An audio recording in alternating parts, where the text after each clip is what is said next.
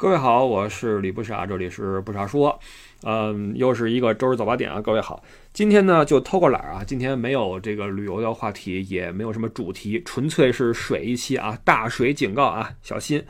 嗯，聊一聊这个一些小事儿。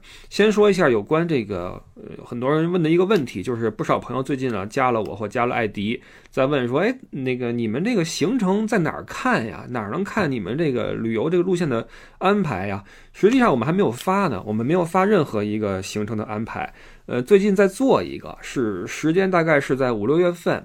目的地是以意大利为主啊，罗马近，然后往北走，其实是我们过去走过的一个路线。然后我们想做一个优化和升级，呃，增增减减，然后作为我们在疫情之后的这个乐游恢复的一个第一个第一个产品推出来。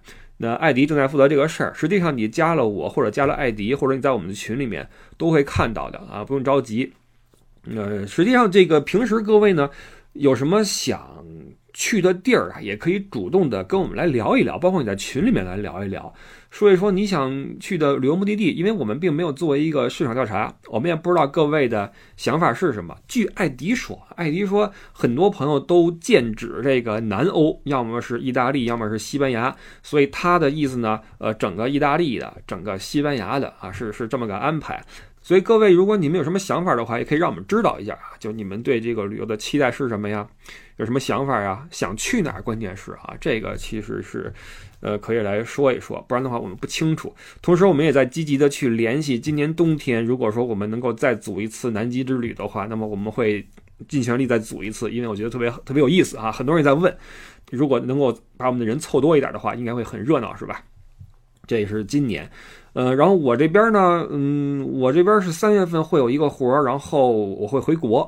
待一段时间，那么在境内的时间呢，就是在国内的时间呢，就会组织一个云南的一个自驾，嗯，形式就跟那次三幺八一样了，找一些朋友来，然后大家一起一边开一边走啊。之前我会做很多功课了，我这儿其实没事就在看着，呃，走哪儿停合适啊，然后呃哪块住啊，哪块吃啊。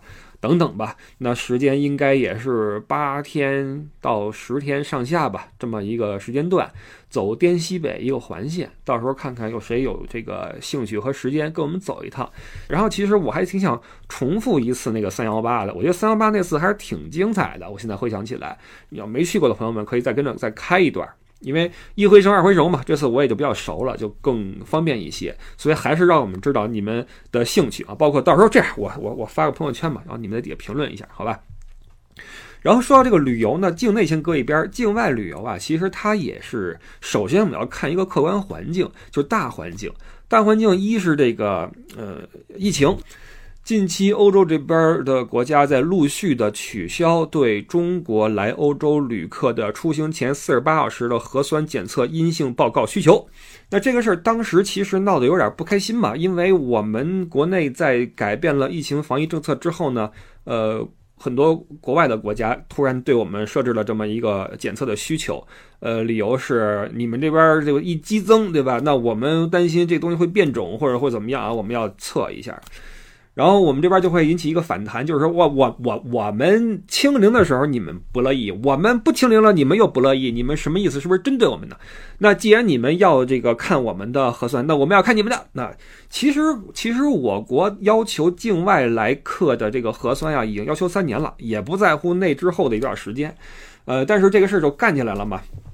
但是现在欧洲这边在松口啊，在慢慢的，因为测了半天也没什么危害，因为在这是一个快速过风嘛。对吧？瞬间的一个那什么，然后就过去了。现在好像也对吧？然后测了半天，发现这个占比阳性占比也不高，所以这个事儿基本上就还好，也没发现什么变种嘛，没有什么危害，就就过去了。那这个回合呀，那很明显我们又赢了啊。那现在很多人就会呃判一件事儿，就是那基于对等原则，那我们似乎也应该取消境外来客的这个核酸检测需求了吧？对吧？那么这个就看我们想赢到几时了，是吧？这这是一个这是一个疫情这个事啊。再说一句啊，就是，呃，德国这边从二月二号开始已经取消了在公交车上必须戴口罩的这么一个要求。那就你比如说我在我在去马耳他的那一天，我在从家里离开家门到机场之间这段期间啊，我还是在坐车嘛，我要戴口罩。然后那个就是我最后一次戴口罩了，因为在玩的过程中就听说德国这边就取消这个要求了。那么，呃，从上飞机开始，你想吧，坐飞机，飞机是满员的啊。然后在马耳他坐那个巨拥挤和闷热的公交车，包括在西西里去那个万人攒动的那个广场，呃，包括全程吧，我都没有戴口罩，包括我见的人都没有戴口罩。然后这十几天下来，我也到现在，其实疫情开始到现在，我都没有阳过，这也是个挺挺挺幸运的事儿吧。然后也不，关键是现在我都不防护了，也没事儿，我出行我还带点芬必得。那个什么布洛芬什么的，我还说万一呢，结果也没事儿哈。呃，包括你看前两天国内嘛，国内是有个学校是突然出现四个学生是阳性了嘛，也没有炸窝，对吧？大家听到之后就哦，那就回去就就就歇着吧。基本上，呃，起码在心理上，嗯，这个这个这个恐慌程度上，我们已经取得了一个免疫，这是一个挺好的一个事儿啊。这事儿早该来了。实际上，呃，无良组合的良不是说出来说话了吗？好像就是刚刚的新闻。说原话是什么我不记得了，意思是这事儿基本上都过去了。其实疫情这个词儿呢，它是一个大的概念。那么在这边啊，在欧洲这边，它的它是有细分的名词的。比如说过去这玩意儿叫 pandemic，现在叫 endemic，什么意思呢？pandemic 是大流行。就指那种，比如说曾经的黑死病，那是 pandemic，或者说包括瘟疫，那是 pandemic。那么 endemic 呢，是指的是区域性的流行病，这都是有危害，但是它都是局域流行的这种这种这种传染病，叫 endemic，地区性的。所以这个 corona 它慢慢的就从 pandemic 过渡到了这个 endemic，然后基本上现在起码在情绪上我们都已经不恐慌了嘛。所以这个疫情这个事儿就过去了。那么大环境不止这个事儿，大环境还包括一个修复的。过程什么意思呢？就是这个航班，航班是个事儿。嗯，尽管说疫情慢慢的过去，但是航班的增加呀，它并没有我们想象那么快。嗯，其实原本说的也是二零二三到二零二五是国际航班恢复期嘛。照这个跨度来说的话，现在这个进度就还可以了哈，再慢慢恢复，但是这个价格也还没有很低，毕竟还是供不应求嘛。比如说，我刚刚看了一下机票，现在从法兰克福直飞到成都的机票，国航是九千多单程啊，单程九千多。那回国的机票单程的话，如果你辗转一些的话，能够搞到五六千的机票吧，啊，转个机什么的也是能实现的。但是这跟过去还是这个差别还是很大的，所以这个航班的恢复是个事儿。而且航班的恢复呢，它其实现在已经跟这个疫情没什么关系了，它更多的是一种。我觉得被掺杂了很多政治因素进去，呃，双方的博弈呀，这个各种的那种，啊，斗气儿啊，卡脖子呀，就是这种事儿。包括这两天你看那个慕尼黑那边的消息啊，莫斯科那边的消息，谁跟谁握手了，谁跟谁见面了，所以这个不好说，对吧？不好说。有的时候我。嗯，很多人会想嘛，说什么时候能恢复到一九年？我觉得那够呛了。一九年那是什么什么形式，对吧？现在是什么形式？我觉得悲观的想啊，我觉得这可能是个窗口期，就是在疫情过后，我们仿佛又看到了一个能够相互流通的一个可能性。但是这也许仅仅是个窗口期，因为谁也不知道往后的国际形势会产生怎样的变化，会不会突然就。就怎么着了？因为我觉得敏感点的朋友现在是应该会觉得味道有点不对。那么就看，呃，一些大国是怎么去怎么去做下一步的筹划了，看看是不是啊？这就不多说了啊，不多说了。所以，我倒不是说贩卖焦虑，我也不是说大家抓紧时间出来旅游，我不是这个意思。我只是我个人的看法就没那么乐观，说实话。嗯，不论是从这个政治形势上，还是从这个，你看这个经济形势上也是嘛。我们能看到今年的很多地方的经历经济增长呀，都那什么了，都有点问题，是吧？呃，不论是出口啊，还是地产呀，包括一些社会问题，那个生三胎的这个这什么呀，能看到很多的阻力。所以，呃，国际。沟通的恢复，或者说国际旅游的恢复呀，它是很多个因素叠加的结果。你既要有这个大环境支持啊，有航班支持，有这个政治的和平的这种交往支持，你又得有财力支持，对吧？你得你得有这个闲钱。然后你还得有热情支持，所以这个以后的事儿谁也不知道，现在只能走一步看一步。现在这风起云涌是吧？这个是有关旅行的这个这个一点事儿。那呃，作为我们从业者，也只能就是看情况。那现在其实商务往来已经恢复了嘛？我三月份那个活就是一个公务啊，是那种交流。作为一个其实我至今都没有接过旅游团的这么一个业内从业者来说，就还好吧，就是。只要商务恢复的话，那么就还是有活干。因为旅行团，我真正意义上的旅行团，我这么多年一个都没带过啊，一个都没接过，就不是那个圈儿的。那同时呢，也会把这个重心往国内放一放，因为毕竟家人在国内，呃，回去看看娃什么的。然后有时间的话呢，就组个自驾。今年想先来个滇西北，然后可能的话再来个三幺八。然后很多朋友在提那个呃新疆啊、甘肃呀，说想往那边走。呃，我倒是还好，对那边说实话，我倒是还好。我其实还有点想走哪儿呢？走那个从云南到那广西的，去北海那条线儿啊，走一个那种往返，我觉得应该挺好玩的。反正到时候看吧，看各位的意愿啊，以及你们的时间安排。其实自驾好说，呃，你找个一个礼拜八天开车就国内嘛，往返一下就好了，这倒好说对吧？这我们就随走随看，好吧？这是关于旅游的一些安排。如果顺利的话，我们希望五六月份可以跟大家一起来走一趟。好，这个就搁这块啊。然后呢，这个前两天在微博上有人给我发一个私信，问了个问题，我觉得这个有点意思哈，可以稍微的说两句。他是聊的是一个有关物业的一个问题。他说：“不啥好。”他说：“我对国内的这个小区物业呀，弄一个保安看大门这个事儿感到有一些奇怪。”说德国应该也有类似于我们这样的小区吧？你说有没有保安看大门？包括德国的物业是怎么运作的啊？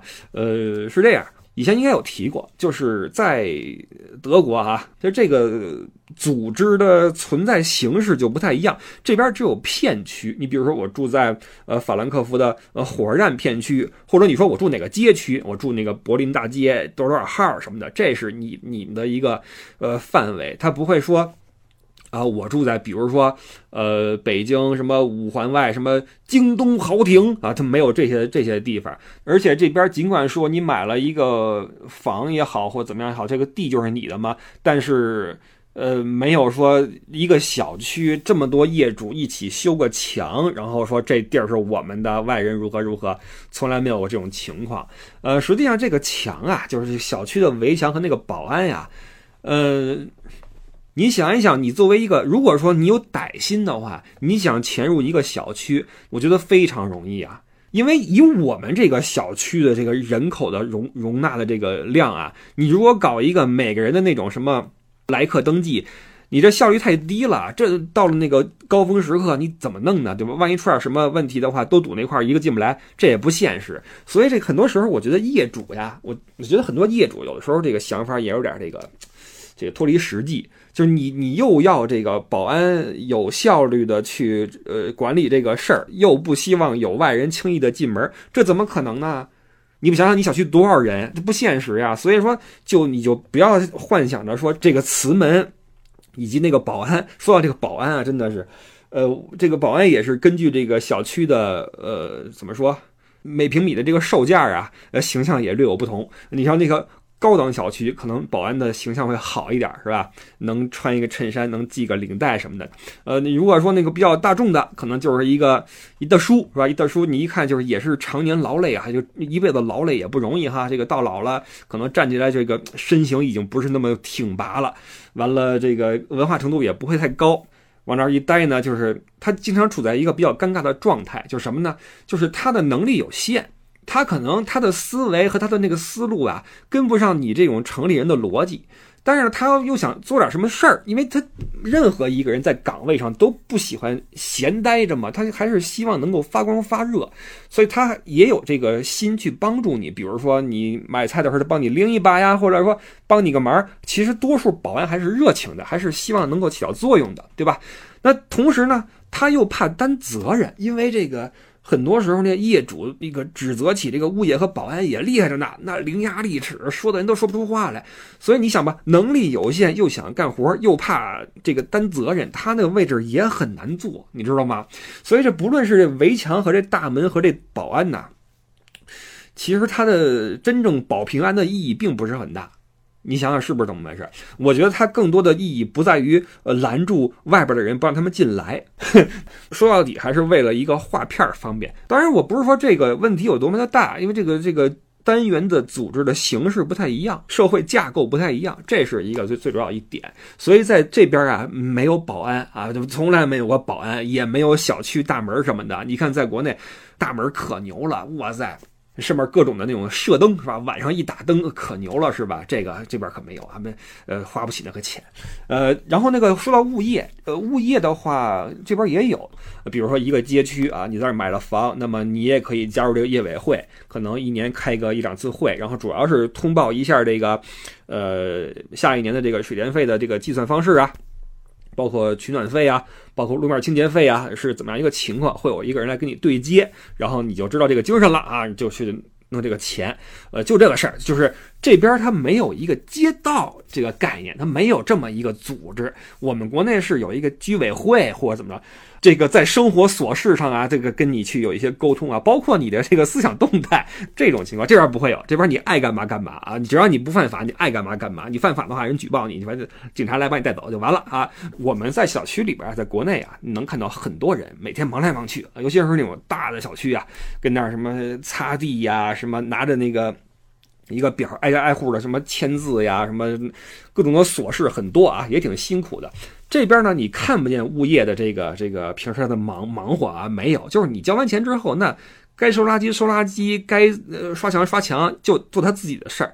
你通常只能够看到一个人，这个人呢，德语叫 Housemeister，House 就是英语那个 House，Meister 就是英语那个 Master，就大师啊，老师师傅。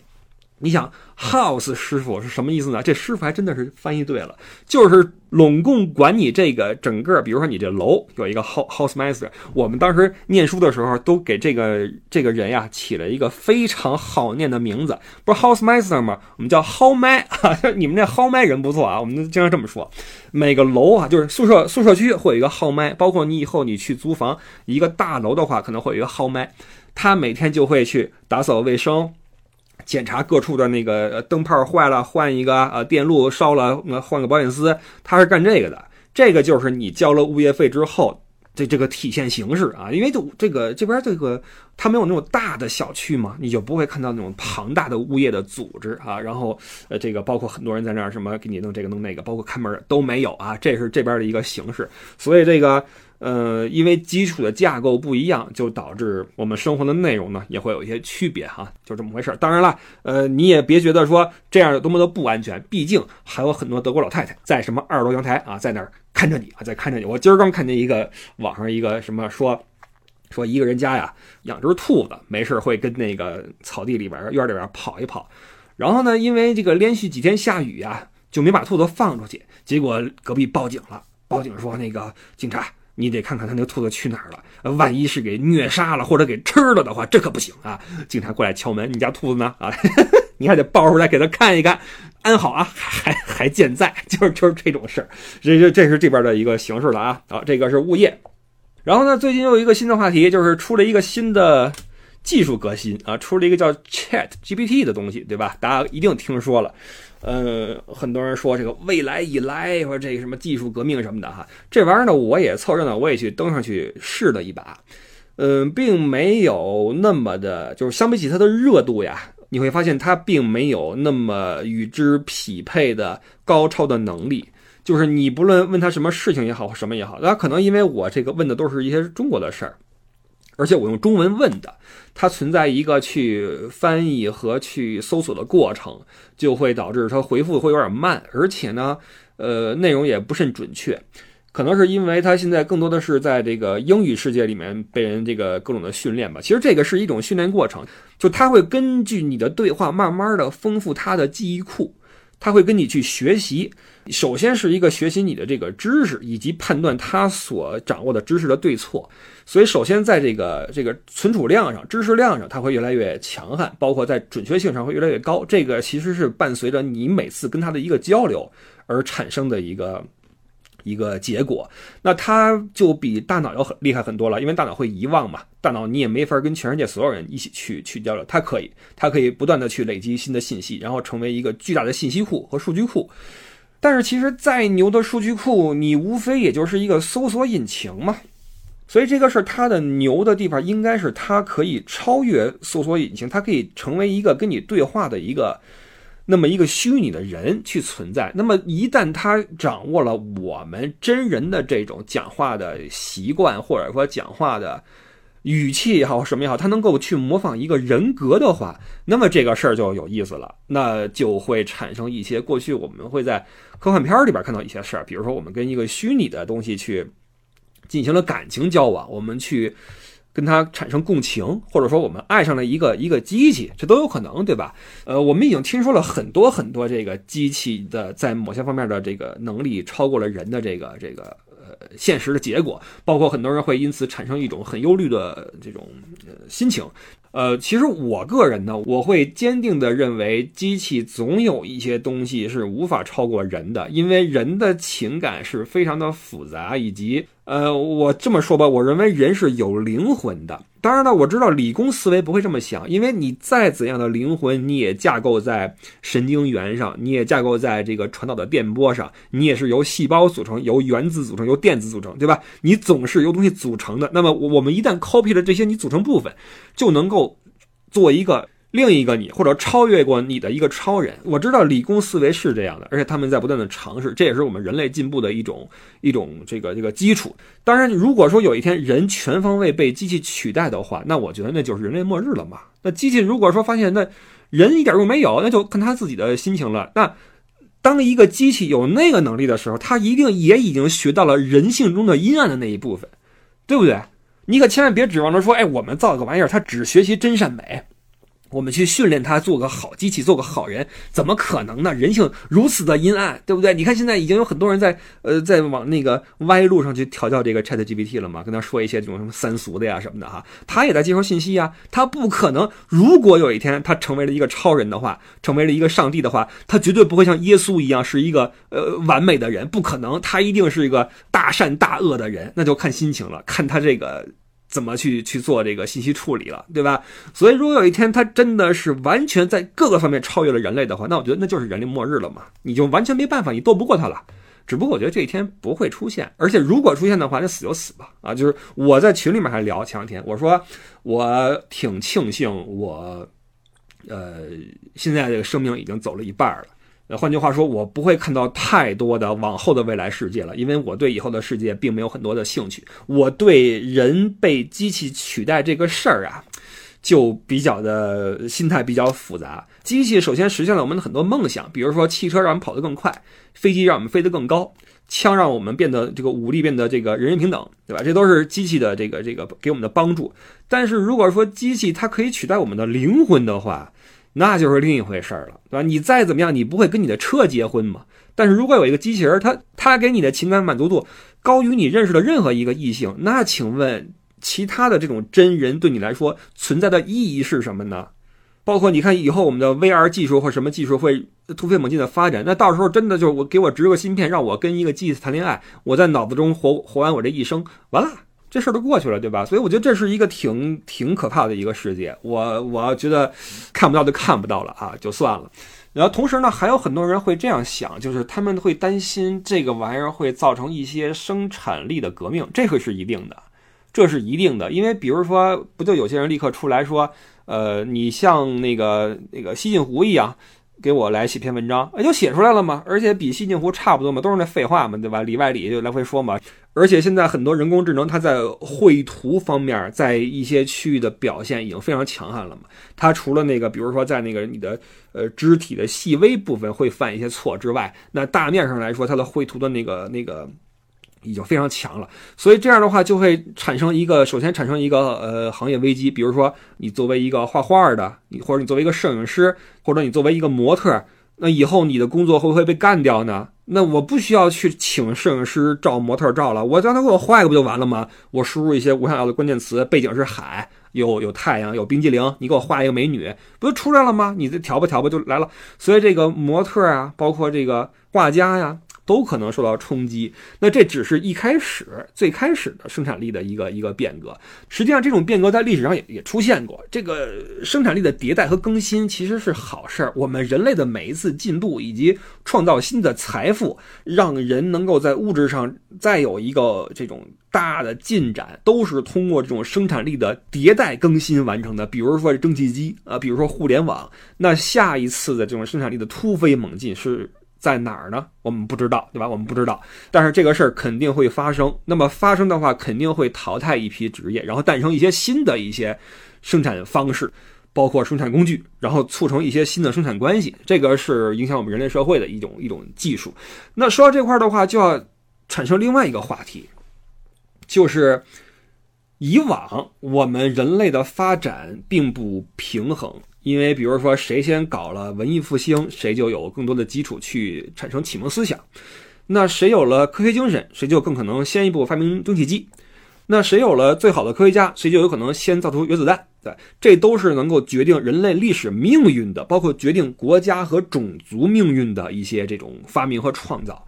那如果说过去在漫漫的历史长河中，有一些地区因为历史的巧合也好，因为什么也好，总是落后于那些有着掌握着先进生产力的国家的话，那在这个时代，你该如何把握这个机会呢？我觉得这是一个我们应该。想的一个事儿，但是我们想也没有用啊！我只是说，你看 Chat GPT 出来之后，并不是每个人都能够跟他有接触。但是在这个时间段，你跟他不接触的话，你也不会有什么损失。就好比，呃，我刚刚看了一个新闻，说以后啊，以后那个网络直播的那种演出也好，或什么也好，全部要延时播出。要延时播出，这个损失大吗？不大呀，就跟你看世界杯一样，你看的世界杯就是延时播出呀。刚刚过去那个世界杯，那无非就是你我们看的不一样嘛。我在这边看的是一个呃实时的转播，呃，你看的就要慢个二十秒、三十秒。呃，你以为你慢的是三十秒，但不一定啊。有这二十秒、三十秒的话，内容就可以被置换。比如说，你看不见观众席，我就能看到观众席。你看的是替补席在那喝水，跟那儿来回踱步，我看的是观众席那儿欢呼或怎么样。我们接收的信息就不一样。这个还是一个延时播出带来的我们接收的信息的不同。那么，如果说以后我们长期的在这个掌握的生产工具上与外界有着。非常大的迭代的差异化的话，那么会不会慢慢的，我们基于接收的受限的信息，就会导致我们的生产的这种创新力和这种迭代更新的能力会跟外界有差异呢？我会有一点这方面的忧虑。一个是你的你接收的信息一直是少一块的，再一个就是。很多伟大的发明都是基于一个小小的技术突破引发的一场技术变革，一个技术革命。所以我觉得，当然了，我们这边说我们要搞自己的这个玩意儿嘛，对吧？如何如何？但是在我的心中啊，我一直认为啊，随着科技的进步，这种区域性的治理的成本呀就越来越高，因为科技啊，科技一定是为人服务的，而且你会发现。科技越发达，你个体的独立性就越强，因为社会分工已经做得非常非常细化了。你不需要去做其他的事情，你只需要摁几个键，就可以有不同的人跟你一块儿攒起一个新的事儿出来。那这样做的前提是什么？是人跟人之间无阻碍的沟通，光速的沟通。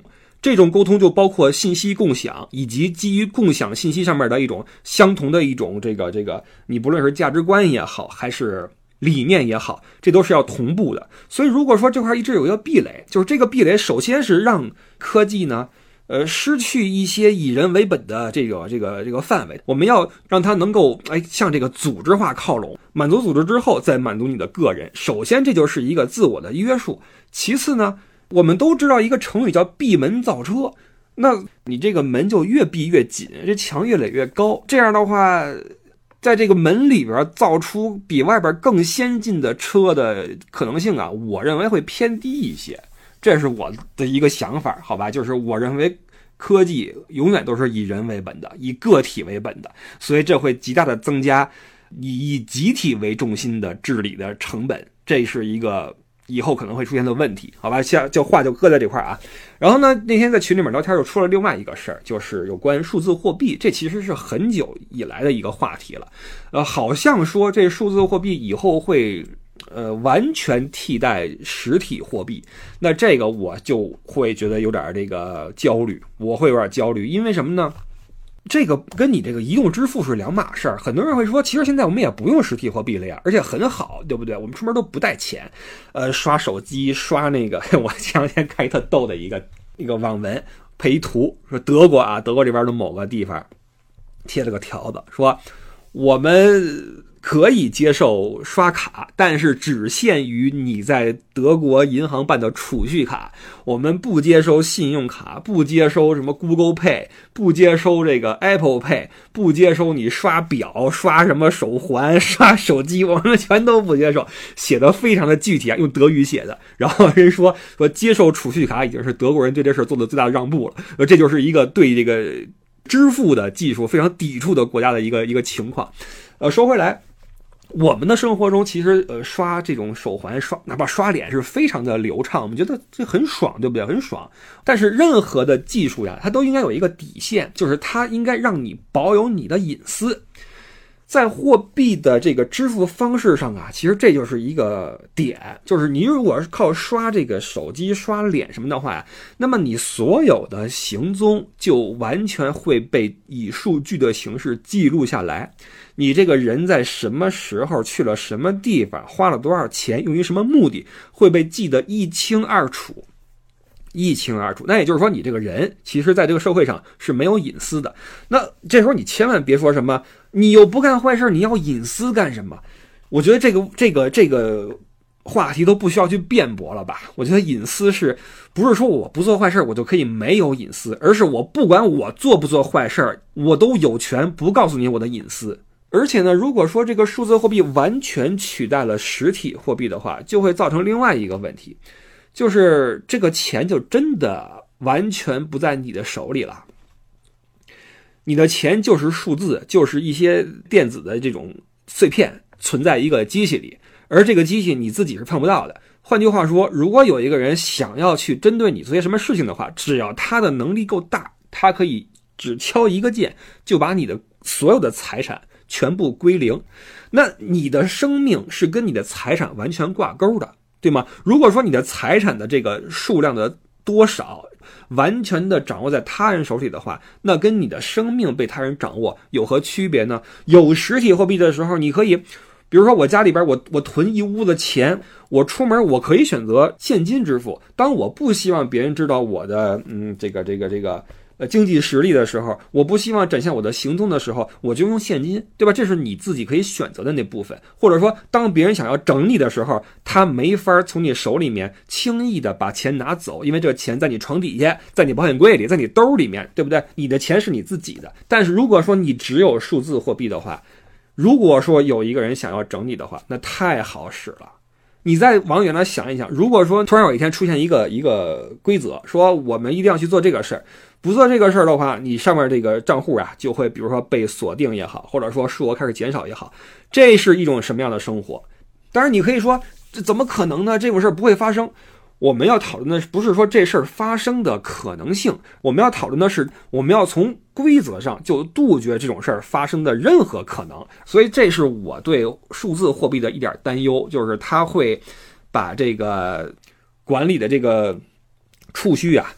具体到你这个人身上，你看现在他如果说想要整你的话，他整不到你，他不能说我们这个这个片区啊，所有的商店都不开门，我们把他饿死，那其他人怎么办？对不对？大家都有钱，都都有钱去消费。但如果说你是数字货币的话，我那我就把这个这个人的这个这个字节一删，你没钱了，对吧？或者说我让所有的这个店不收这个数据库里边产生的这种货币交易，那你就立刻跟这个社会断绝了关系。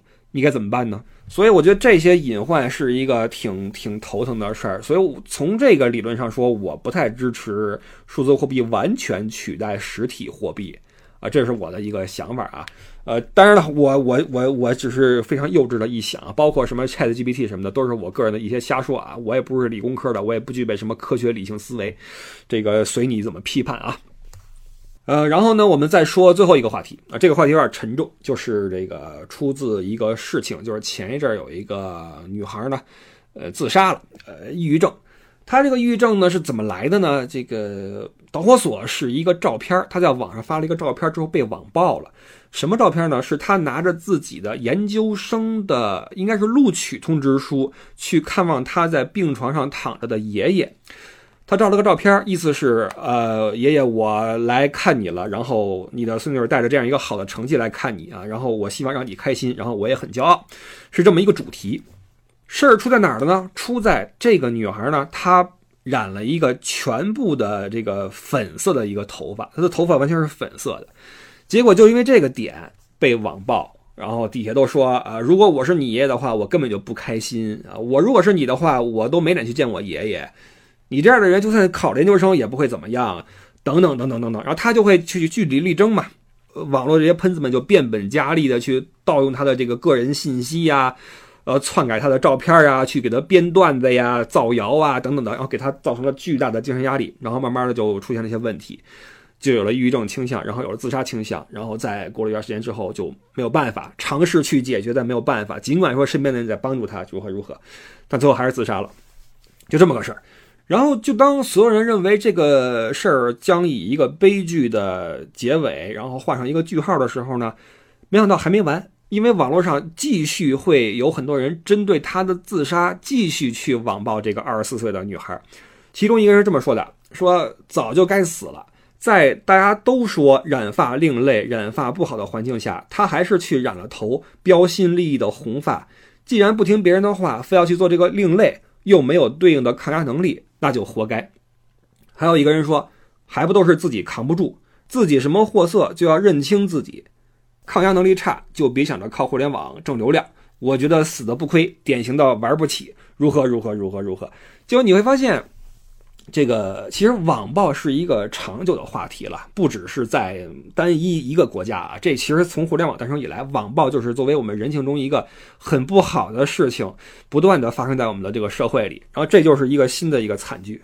那对于这个惨剧呢，我想聊两点，一个呢是我心中揣测的，就是这些网暴存在的一个社会基础；另外一个呢是我喜很喜欢的一个博主他发的一个文章。是人们对呃一个事件中的受害者的一个心态的问题。我先说说我想的这个事儿啊，就是一个社会基础，就如何能够尽可能的减少这样的事儿的发生呢？或者说减少一些它存在的合理性？为什么我说是合理性？因为这些网暴的人，他们总是有一种正确感。那么这种正义跟正确，一定来自于他在这个社会里边所得到的教育和所接受的信息。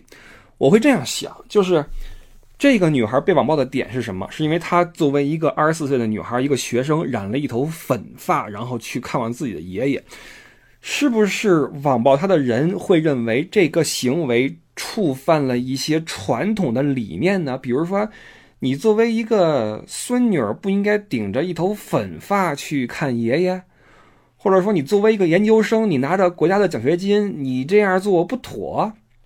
或者你作为一个二十四岁的女孩，在别人教你做人的时候，你不应该还嘴。我觉得这些应该都是这些网暴参与者他们心中的某个让他们这个行为合理化的点。我认为一定存在这些因素。那这些因素我在想是怎么来的？我会这样认为啊，就是有没有一种可能是我们在成长过程中，因为接触了太多正确的东西，所以会把跟正确的东西不符的事情当做某种。可以被我们批评和批判的对象去看待。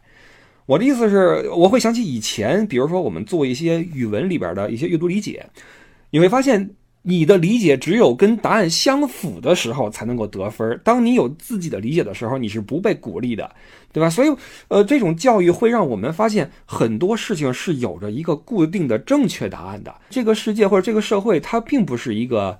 有着诸多可能性的一个世界和社会，它总有一个事儿是正确，那么跟这个正确的事儿不符的事情就没那么正确。所以，当我们在网上看到一个没那么正确的事儿出现的时候，我们就有着一个合理性，我们就可以秉着一种正义感去谴责它。这是我的一个想法。所以，我们会看到很多被网暴的对象呢，呃，他往往是处在某种定义上面的少数群体。比如说他有一个什么样的纹身啊，或者他有一个嗯外国的男友啊，或者他有一个很叛逆的一个什么表现呀，那么就会招致网上很多很不客气的声音。所以，如果说当我们的生活中、我们的这个社会里、我们的教育中，呃，开始越来越多的给我们树立各个领域里边的榜样和标杆的时候，那么这种网暴、这种多数的正确对少数的所谓不正确的抨击就会越来越多、越来越跨界、越来越广泛。所以，这个我是希望这个社会能够更中庸一点，多数给少数一些宽容，少数也给多数一点。理解，那当这种宽容和理解无法相互去给予的话，那么就请保障每个人有自己的独立的空间。我们不要因为自己的行为，不论是这个是离经叛道也好，还是俗不可耐也好，就因为这个去受到别人的嘲笑或者批判或者攻击。我觉得这个是应该最起码一个健康社会给我们的一个生存的空间。这是其一，其二呢，我来说一位这个。我非常喜欢的博主啊，他写的一个文章，这个人叫管鑫，一定有很多听友知道他啊。管鑫 Sam 是一位非常低调的，然后有料的博主啊。然后他针对这个事儿呢，就贴了一个文章，我觉得非常有道理啊，是对这个呃所谓的完美受害者的这么一个社会现象的一个分析。就是人们在旁观不幸的事件的时候呀，会触发一种心理保护机制，就是通过对受害者的指责来避免让自己相信。这个不幸也可能发生在我和我的家人身上，因为这毕竟是一个令人感到不悦的一个事实。那换句话说，就是当一个受害者他有自己的过错的话，那么他就是活该。如果我没有这个过错，那么我自然就会平安无事。这是一种我们出于可能是出于某种自我保护产生的一个很本能的念头。那么这种念头呢，就会有一个危害，因为几乎没有哪个受害者是完美的，是没有做过任何错事儿的。所以，这种对完美受害者的追求，以及对不完美受害者的这种指摘呀，就会造成一个结果，就是。会让受害人在向公众阐述自己受害的来龙去脉的时候呢，会刻意的规避自己做的不好或者不妥或者不规范的事情，来让自己更加倾向于像一个完美受害者，然后反而因此给自己挖下了更深的坑。因为之后别人会发现，哎，你做的跟你说的不一样，你明明做了不好的事情，凭什么我们要同情你？等等等等等等。但是呢，没有哪个地方的现代法律会把。仅仅保护完美的受害者作为立法的初衷，呃，你被骗是因为你缺心眼儿，所以你活该，不会这样的。所以，作为旁观者，当我们看到一起诈骗案的时候，我们要做的是希望这个骗子得到法律的惩罚，而不是说，你看他被骗是因为他笨，换我的话，我就不可能被骗。你的这种对他人在这个案件中的表现出的智商不高的这个鄙视呀，是处在一个没有尽头的鄙视链里面的。比如说，当一个老年人被一个非常不靠谱的保健品骗局骗去了生活费的时候，他的非常聪明的儿子可能在买房的时候被人坑了；而当他的儿子在买房被人坑的时候，更聪明的儿媳妇遭遇了金融诈骗。就是总会有一个比你更聪明的人被另一种骗局所陷害，而你不可能永远在这个鄙视链的顶端，所以你就更不应该期待法律仅仅保护那些处在鄙视链顶端的人。所以，我们作为一个一个悲剧的围观者，一个旁观者，我们应该做的不是拿着放大镜去看受害者他们身上有哪儿不妥。我们的责任是拿着放大镜去看法律是否严整，去看执法是否严格，因为这个才是我们作为一个现代国家的现代人的最根本的职责和义务所在。这个是管心对于这件事儿，就是呃，在这个姑娘去世之后，依旧被继续嘲笑她的心理素质不好，她的行为。不符合主流价值观这样的事态的一个评价吧，我觉得写的非常好，所以我拿出来去去给大家念一下啊。然后管鑫，如果你觉得这个未经你的允许去念这个不妥的话，你跟我说一声啊。好，这个就是今天想说的一些事儿。然后回过头看看这些事儿的这些内容哈，不论是新的一种生产力的出现呀，还是世界格局的动荡啊，数字货币的这种忧虑呀，包括对一些社会现象的这种关注呀，让人觉得。这个社会真的是啊，呃，一是节奏是特别的快，第二呢，还是有很多地方值得我们去关注。因为如果我们自己不关注我们自己的生活环境的话，谁又来关注它呢？